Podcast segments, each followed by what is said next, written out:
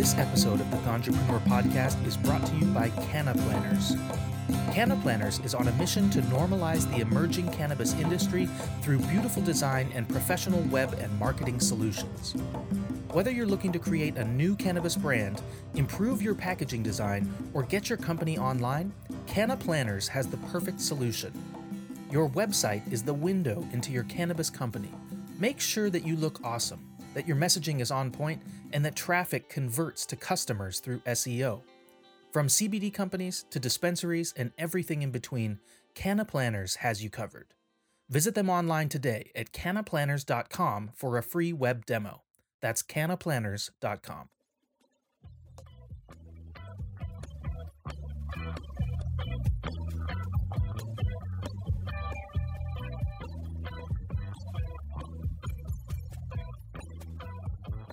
Hey there, I'm your host, TG Branfalt, and thank you for listening to the Ganjapreneur.com podcast, where we try to bring you actionable information and normalize cannabis through the stories of ganjapreneurs, activists, and industry stakeholders. Uh, today is kind of a special show. Uh, I'm joined by the founders of Ganjapreneur, uh, the Abbott brothers, Noel Abbott, who's the CEO, and Graham Abbott, who's the chief editor.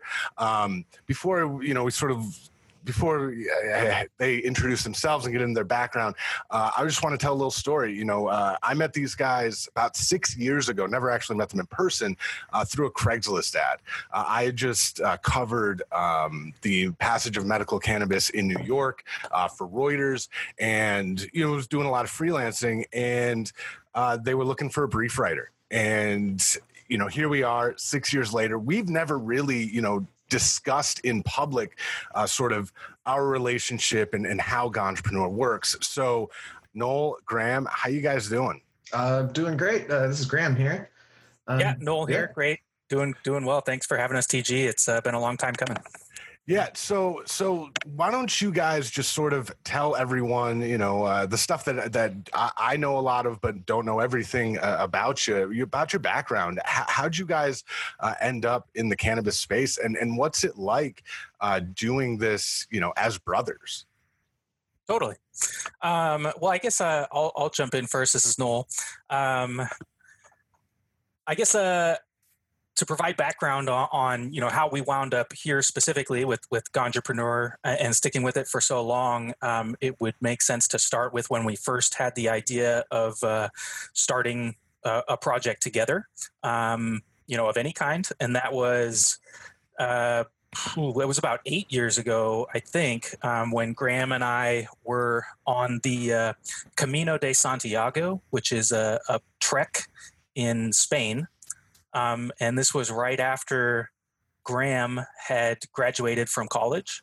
Yeah. Um, and uh, Camino de Santiago is a is a pilgrimage. I think it's it's got Catholic background, and it's um, it's about 500 miles total from start to finish. And uh, mm-hmm. yeah, it was a lot of walking. I didn't do the whole thing. Um, I met up with uh, Graham at about the halfway point, I think. Uh, Graham had just graduated college, and I was I still had a full time job at the time, working for a uh, software um, company, and um, I remember when I met up uh, with them at the with Graham and the group that he was with.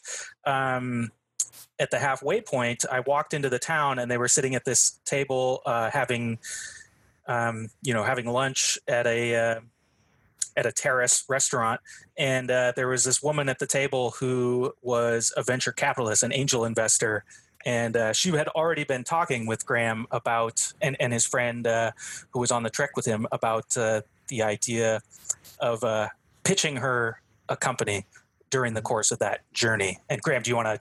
I, I don't really have the background of that. Oh, um, well, yeah, she was just, I think she was looking for, uh, yeah youngsters to invest in and grow her fortune and uh, she was really pushing for us to come up with that next big idea that that uh, she could invest in and and then um, so yeah we kind of tossed some things around and uh, I think I believe you were the one who actually talked to her first about the cannabis industry, Noel. But um, right, yeah. So um, that was after the trek had completed. I think. Uh, yeah, it was. She it did. Was, couple months later, we, we had originally mentioned the idea. We didn't really have a fleshed out um, proposal for her, but we had mentioned the idea of some kind of a um, an app that would connect uh, community gardens and organic farms and like locally produced uh, food with people nearby.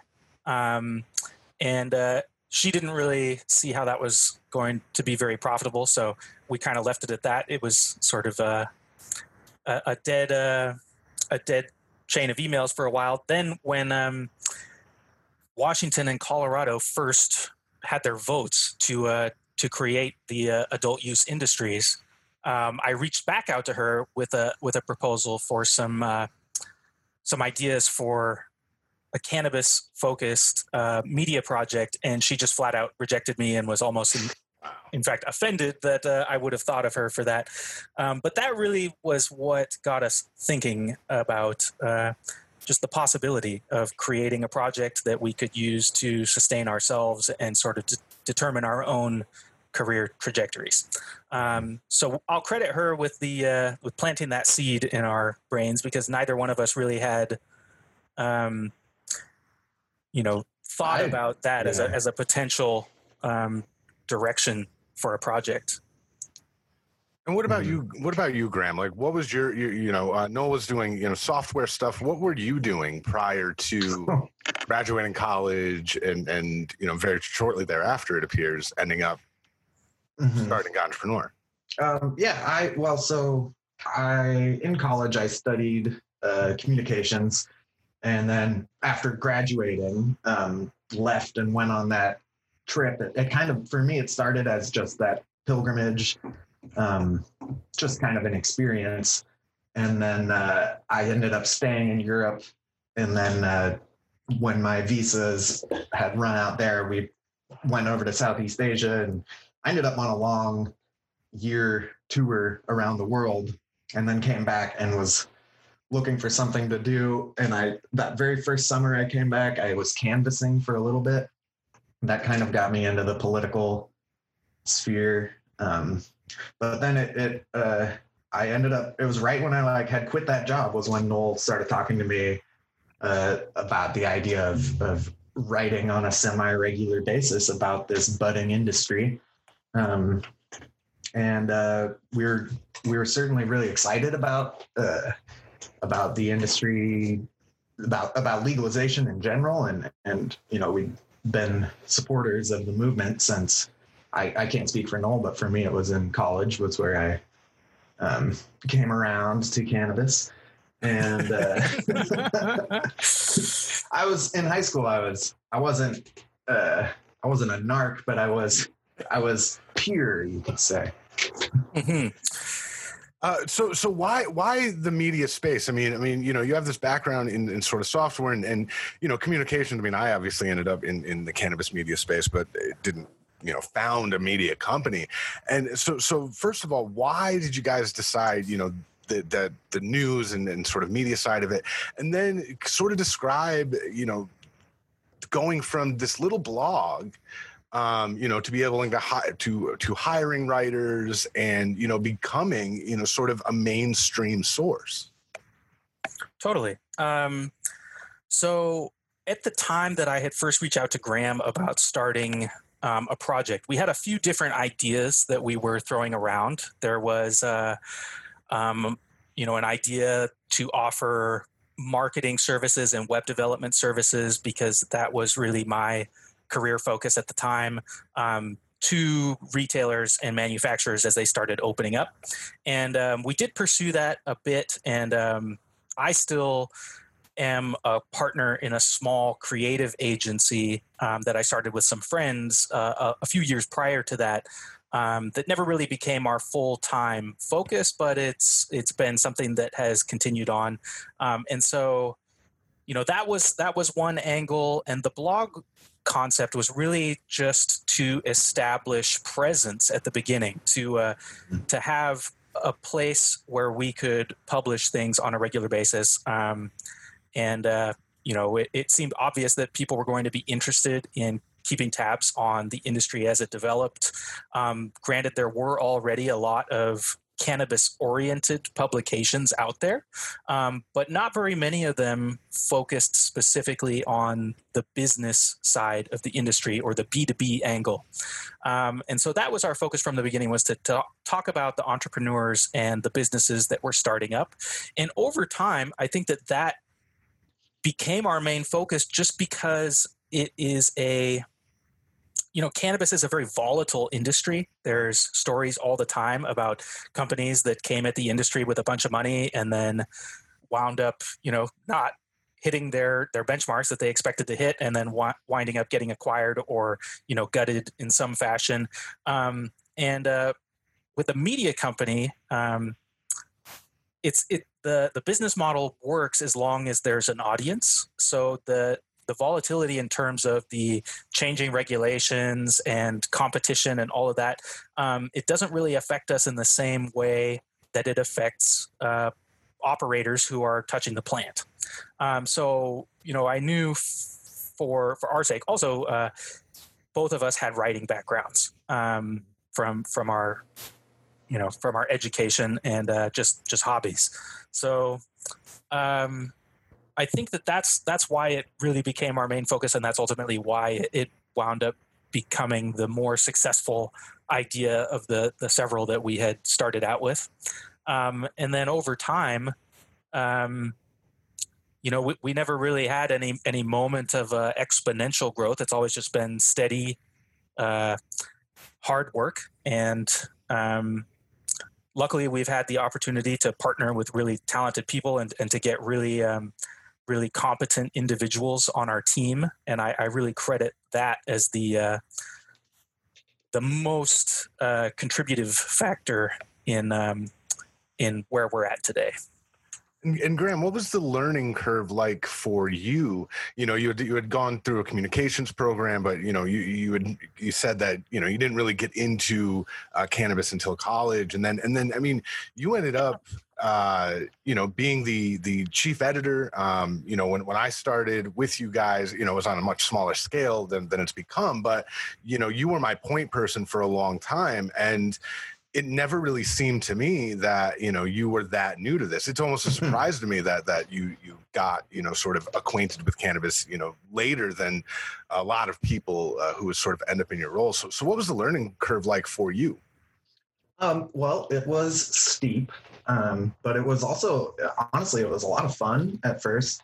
Um, I really, I I I knew like my weaknesses going into it, and uh, and just kind of devoured the news cycle for. Uh, I mean, I don't know, never really stopped, but I I think I, I mean, because it's it's true. I didn't like study journalism specifically uh, in school, and so I kind of had to, um, yeah, embed myself into there and and really try and uh, learn as much as I could, um, while while participating in the industry, kind of. So um, since since the launch, I, I uh, yeah, you know, things have gone well for the most part. There were some hiccups, and but um, I'm I'm glad to hear that that you uh, were were unaware of my relative rookiness from the beginning. Um, no, I mean, it sort of speaks to. I mean, both of you guys. I mean, as as leaders of this organization, I mean, neither of you have ever sort of, uh, you know, there's never been this this sort of I don't know thirst for power or sort of arrogance that comes with the role. I mean, you know, Noel, you, you when when I started, I, I think you were technically the CFO. Um, you know, I think I was a CTO. CTO, officially. that's exactly yeah, yeah. what it was. Yep.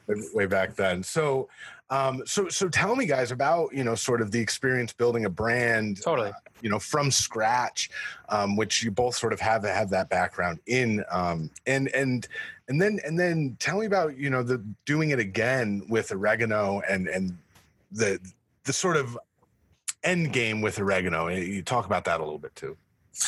Sure. Um, well, yeah. Before we get to oregano, I'll answer the question about you know how how, did we um, how did we ultimately get to where we are? You know, in terms of going from the relative obscurity to uh, to being more of a of a brand and an established organization. And I think that that really, you know, that transition started uh, when we first uh, got connected with Andrew Rosener, who is the other official co-founder and the primary investor behind Ganjapreneur. And he, you know, at the beginning, you said you you found us through a Craigslist ad.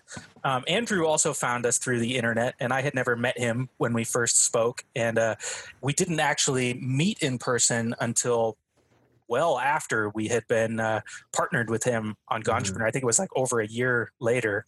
Um, but uh, basically, That's right. Yeah, the uh, at the High Times Cannabis Cup on April twentieth. The, the, the uh, sorry to interrupt you, but the still the craziest thing I've ever done uh, that that this mm-hmm. job has afforded me was the Michigan Cannabis Cup. I mean, it, it's a dream come true, right? They're they're wild places.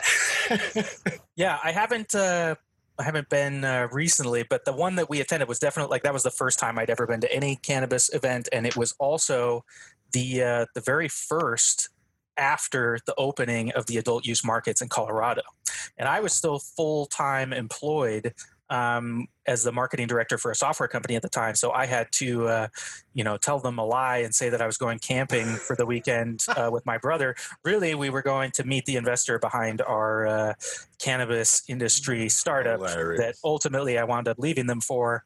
Um, and uh, you know, it it, um, it was it was definitely uh, an eye-opening experience. And when we did meet Andrew, it was a it was an awesome you know, uh, we, we actually didn't get to hang out with him for very long because he wound up uh, babysitting the cast of Super Troopers who got too high on dabs at the yeah. event. Um, so we only got to hang out with Andrew for like an hour, but um, I could just tell that you know he was as excited about the project as we were.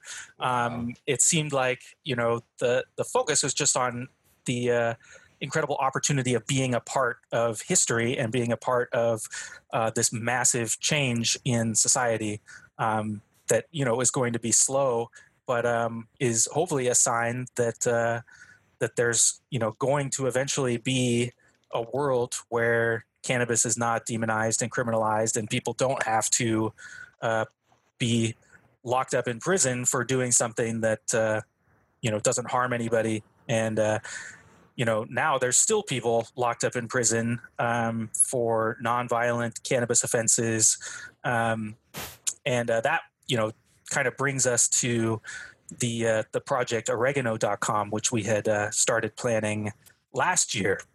Um, and to get into that, basically the context, um, I guess I didn't fully explain uh, Andrew and his role. Um, yeah. When we first partnered with Andrew, um, the deal was he owned ganjapreneur.com and we were currently operating on a different domain name. It was something like theganjapreneur.us. And he had the uh, same idea for a brand and had reserved this domain much earlier. He reached out to us and uh, he liked what we were doing and wanted to partner with us and have us use his domain. He would fund the company and we would all be partners. So fast forward five years, five and a half years um, to 2019 when you know we're, we're pretty well established. Um, Graham and I had talked about the idea of doing cannabis industry satire, just uh, we tried a few times too. Yeah, we tried through Ganjapreneur on, on April Fool's Day and things like they, that. They, people got really upset. Yeah. yeah, they don't like you know it's it's the whole uh, the fake news, you know, because people don't read disclaimers or you know take away the obvious uh, conclusions from a headline um, that's you know clearly false if, if they don't get that right away then they're very upset. Uh, so it makes sense to separate satirical content from editorial content. I agree with that 100% mm-hmm. so oregano uh, was an idea that we had. Um, i realized that andrew also owned oregano.com the domain name.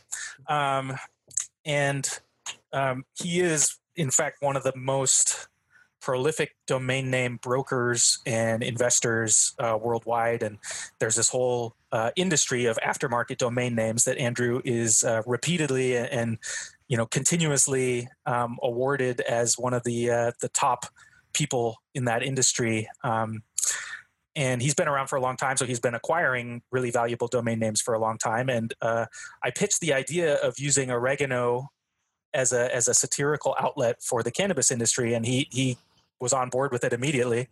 Um, and the reason why I think we felt the need for satire in the cannabis industry was specifically because after being around for so long, we had witnessed so much of what I guess I would only describe as like folly.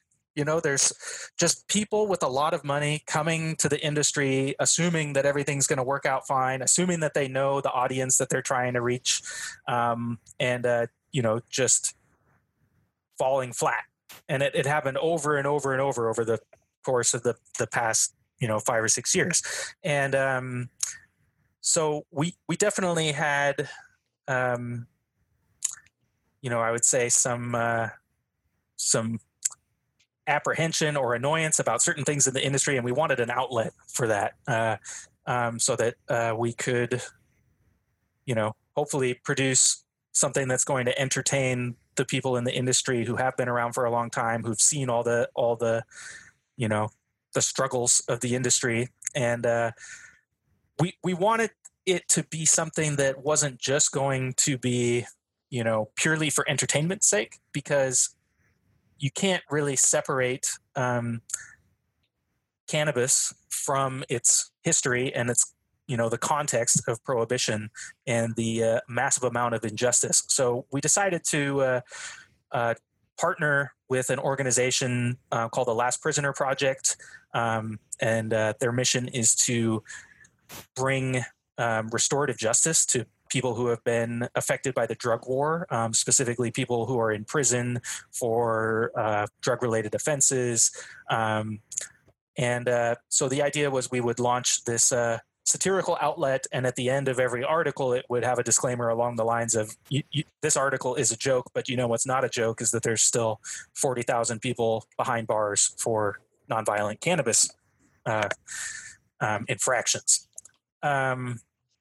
And um, so since the the death of George Floyd, uh, you know, this that was about a, what a month ago now, 50, 50 something days ago, I think it is, 56, maybe 57 from the time that we're recording this.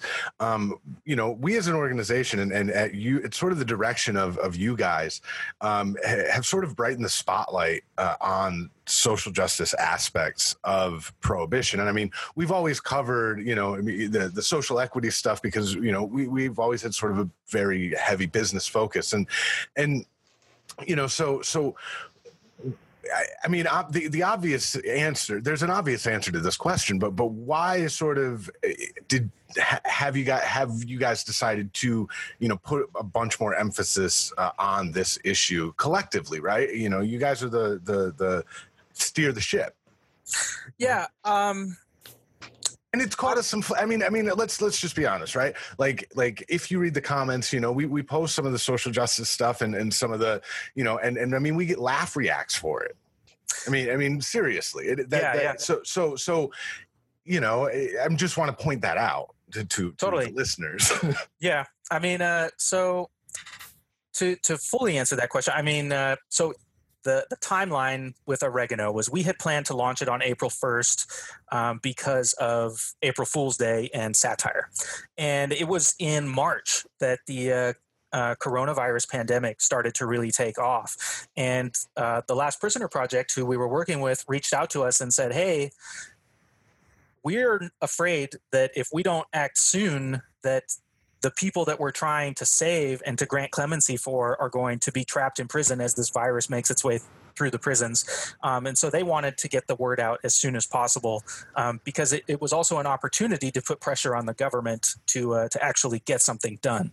Um, and so we launched oregano early. It wasn't quite uh, wasn't quite finished, but we we have had launched the platform and then you know over the next month or two the the pandemic continued to spread some jurisdictions have uh, granted clemency to prisoners but um, it's really nowhere near the um, the amount that we would need to uh, to actually achieve you know some semblance of restorative justice. Um, but then after the death of George Floyd, um, you know, I I just sort of had realized that you know, over the past several years, while we have focused on um, social equity in the the states um, that have opened up adult use markets, um, and you know, I've always said that you know we want to reflect diversity in the people who we profile that we really weren't putting very much of a conscious effort into you know accurately communicating the true depth of how just absurd the injustice is surrounding cannabis prohibition and how cannabis prohibition and the enforcement of it has tied into institutional racism and uh, has really just decimated communities that are over policed.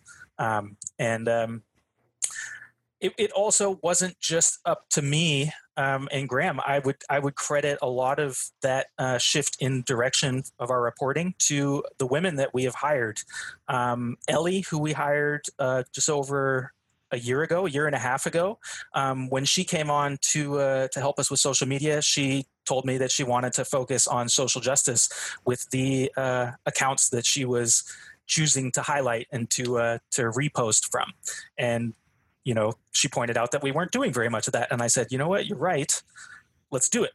Um, and then after. Um, you know, after the death of George Floyd and all of the protests all over the country, I think a, a lot of, uh, I mean, I, I hope, and I, have witnessed it, so I wouldn't just say hope, but I, I, hope that all white people are thinking about this at least. But as you mentioned, yeah, there are definitely people who think that it's all part of some media manipulated narrative and that it's all a conspiracy.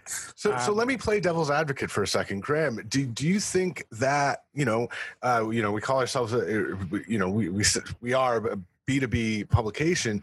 Um, do you think that it runs against the mission of being a business focused publication to put more emphasis on the, the social justice aspects of prohibition? Oh, uh, no. Short answer, no.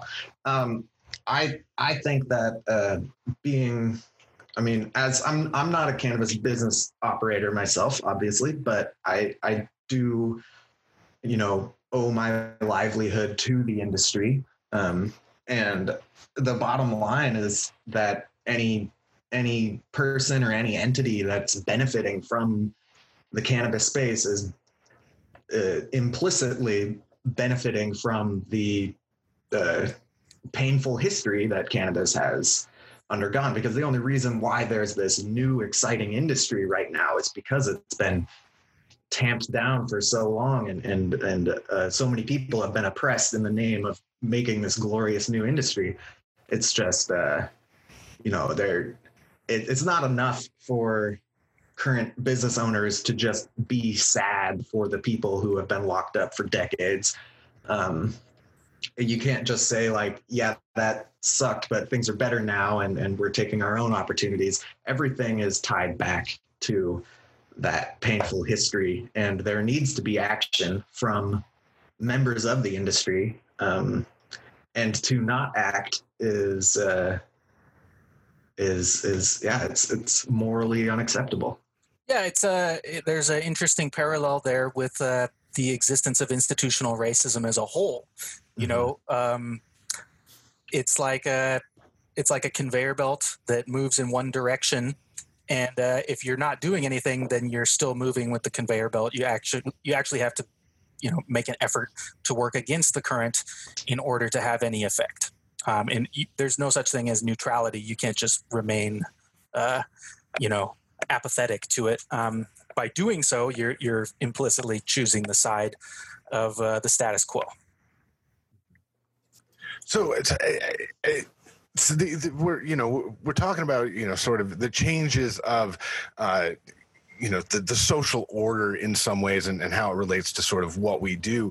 Um, and so i just want to ask you sort of you know briefly the, the future of sort of cannabis industry publishing uh, especially in the era of covid. I mean we have worked uh, remotely from the jump. Uh, i've worked what in three or four different states uh, while working uh, for you guys um, you know I, I think Graham's done pu- some publishing from Paris, France, or at least somewhere. Yeah, uh, yeah. Southern. France. I was there Um, for a summer. you know so so in the era of, of covid what what is this what do you guys see sort of as the future of the cannabis industry publishing um you know and just sort of briefly uh we could talk about high times and you know how their ipo uh has what you know what that sort of means because it's stalled and it hasn't done the numbers that uh you know they thought it would in the meantime. They're they're buying a bunch of brands and started touching the plant. Um you know talk to me about sort of what you guys see the future of of industry publishing at large you know especially again seeing what's happened with high times.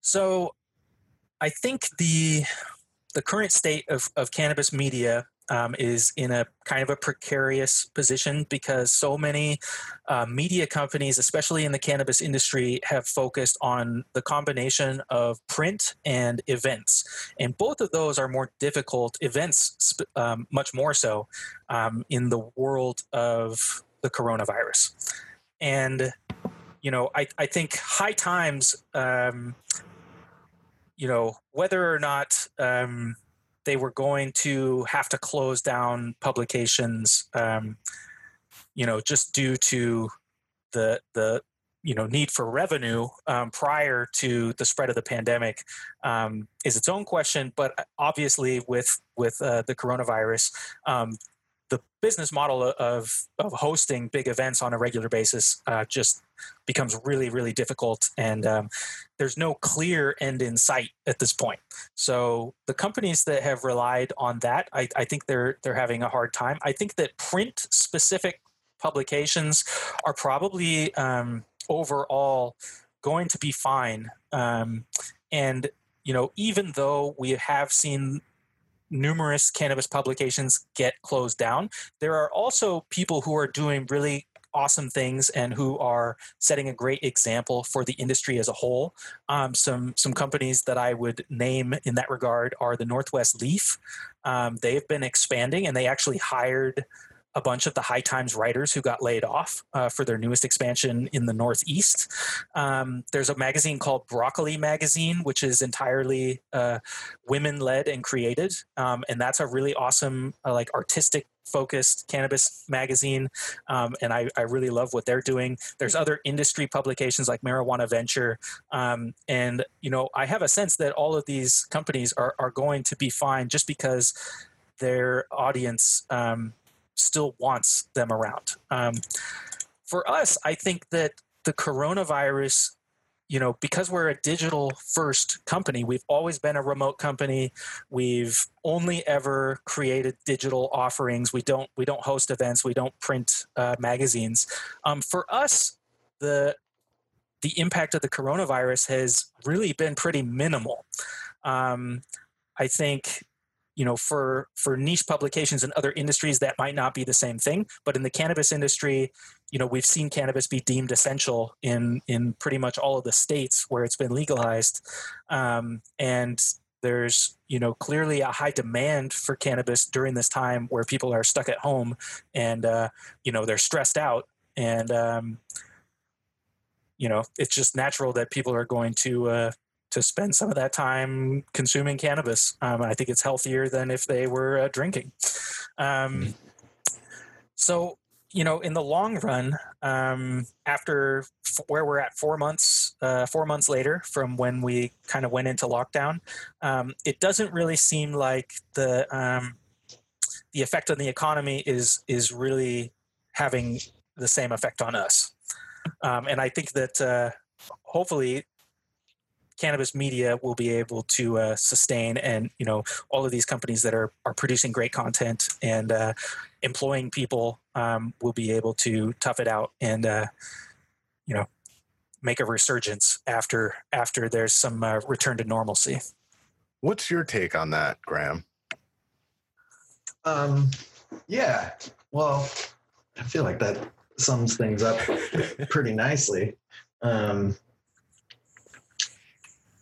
do, do, you think that do you think that like when when the when the virus hit right for, for example you know as as sort of the chief editor you know do, do you think that uh, overall the industry uh, did well, sort of with uh, how it covered uh, the coronavirus because at, at, the onset, right, there was, I mean, I, am sure you were too, we, we, were getting bombarded with sort of, uh, what do I want to call them, snake oil salesmen. You know, saying mm-hmm. that that you know, oh, the, you know, my cannabis product is is going to save you from uh, the coronavirus. Um, did do you think that the industry did uh, the the publishing side of the industry did well in not sort of biting on that uh, those those duplicitous claims of fly by night companies?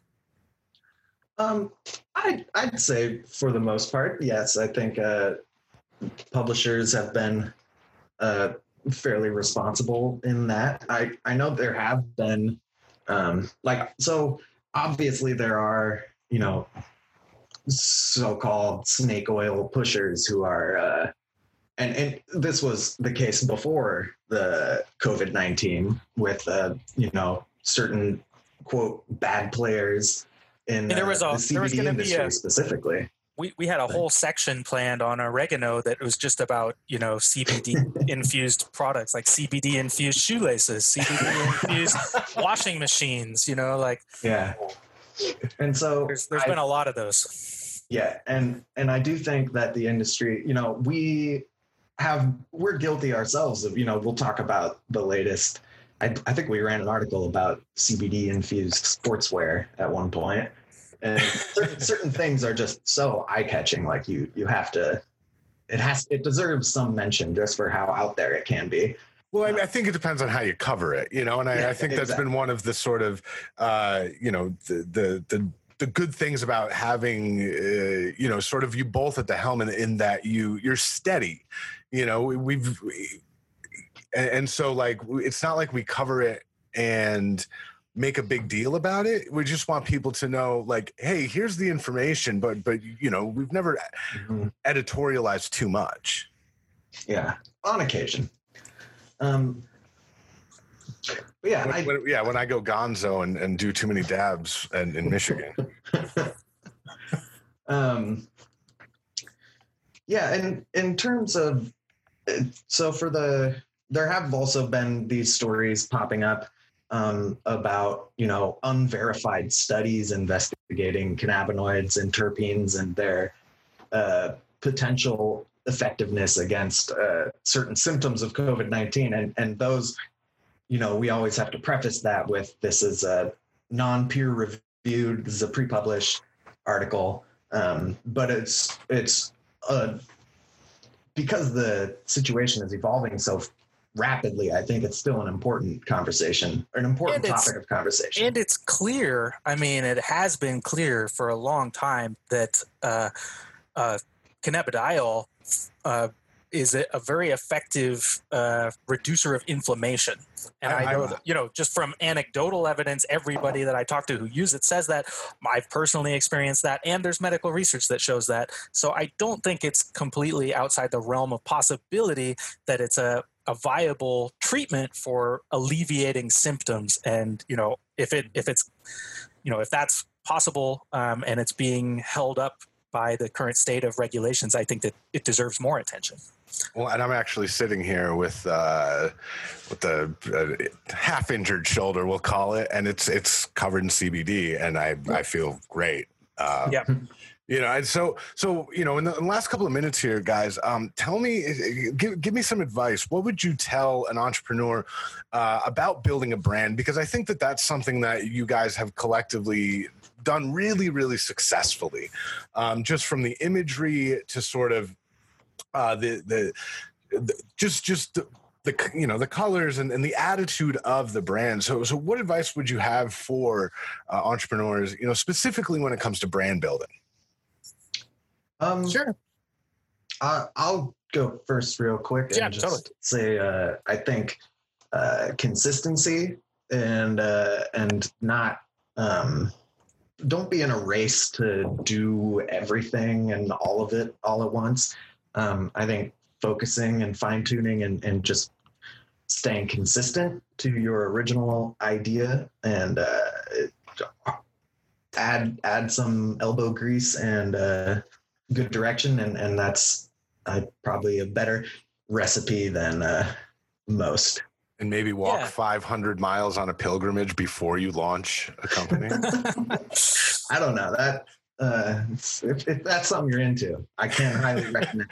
well, I, I would definitely credit. Um, you know, I, I think that the uh, the success of our, our brand in a um, you know in a marketing context, um, I credit a lot of that to uh, my business partner in the creative agency that I had co-founded uh, before Ganjapreneur, uh, Casey Burton, who now is our um, creative director at Ganjapreneur, and he uh, really conceived of and designed the entire uh, visual identity of Ganjapreneur as it currently exists.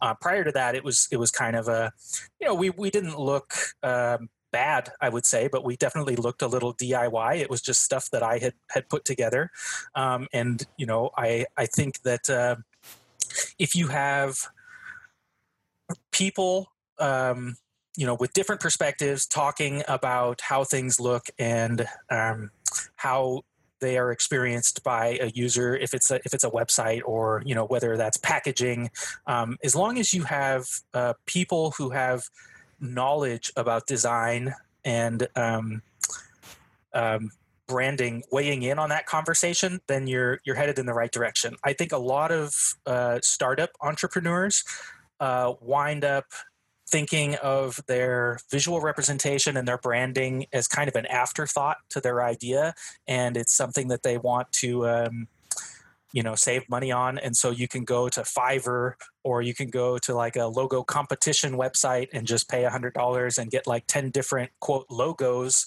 um, but uh, the visual identity of your organization goes so much further than just the logo. Um, it really all has to tie into one singular philosophy or ideology that carries through everything. And so your you know your color scheme your, your typography um, everything that exists in the real world like print and packaging um, along with everything on the internet should all be consistent. Um, and that doesn't just mean like putting the same logo on everything. So so having someone um, whether that's an internal employee who you trust or an agency that you work with separately to help you with that when you're at the point where you can afford to do something like that i would say is very important So, you know, before we go, I just want to sort of uh, thank you guys, you know, for uh, the last, you know, six years. It was funny the other day. I, I was going through my Facebook memories, and, I actually had mentioned it was uh, February twenty fifth, uh, twenty fourteen.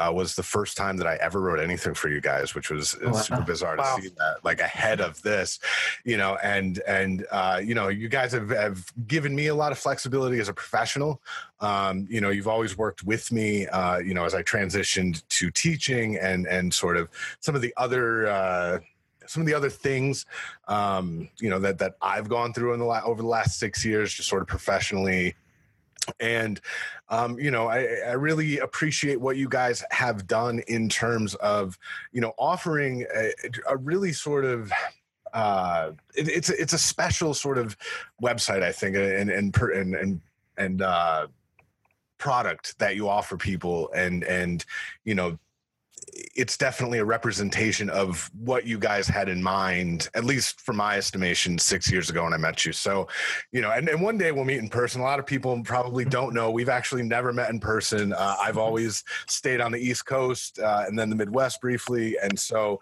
you know maybe one day uh, you guys can come kick it in the mountains because i'm not getting on a plane anytime soon. So it's up to you. Road trip.